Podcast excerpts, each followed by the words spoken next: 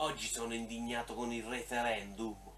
Che se voti per il sì fai felici Boschi e Alfano, se voti no fai felice Salvini e Berlusconi. E così non è facile però, così non è proprio facile.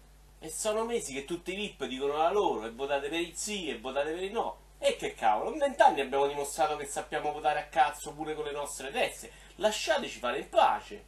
La Costituzione è sacra e non si tocca. Ma lo sapete quanti dei nostri padri pellegrini sono morti per questa Costituzione?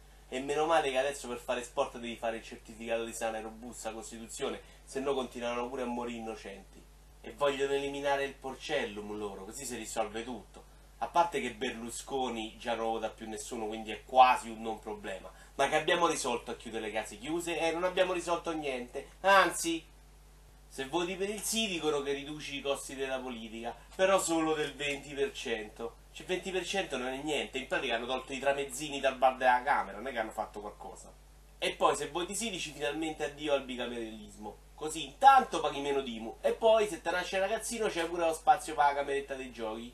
Per i disegni di legge serviranno invece che 50.000 150.000 firme e questa è chiaramente una mossa per rompere palle a quelli del Movimento 5 Stelle. Perché sai che bucio di culo se devono fare adesso a scrivere tutte queste firme? Questi vogliono eliminare il CNL alle nostre spalle. Il CNL, avete capito? Che cazzo è il CNL? Leggo, la riforma costituzionale più italicum accentra il potere nelle mani del governo, di un solo partito e di un solo leader.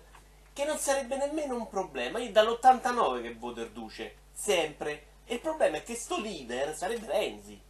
E infatti se dice no è facile che Renzi si dimette. Questo perché Renzi non è abituato a usare Tinder, perché Tinder ti insegna che non devi mai arrenderti dopo il primo rifiuto. A me alla fine interessa solo che si possa tornare a votare in Italia anche per questioni importanti. E dicembre è la data perfetta perché non ti devi nemmeno preoccupare se devi andare al mare o no.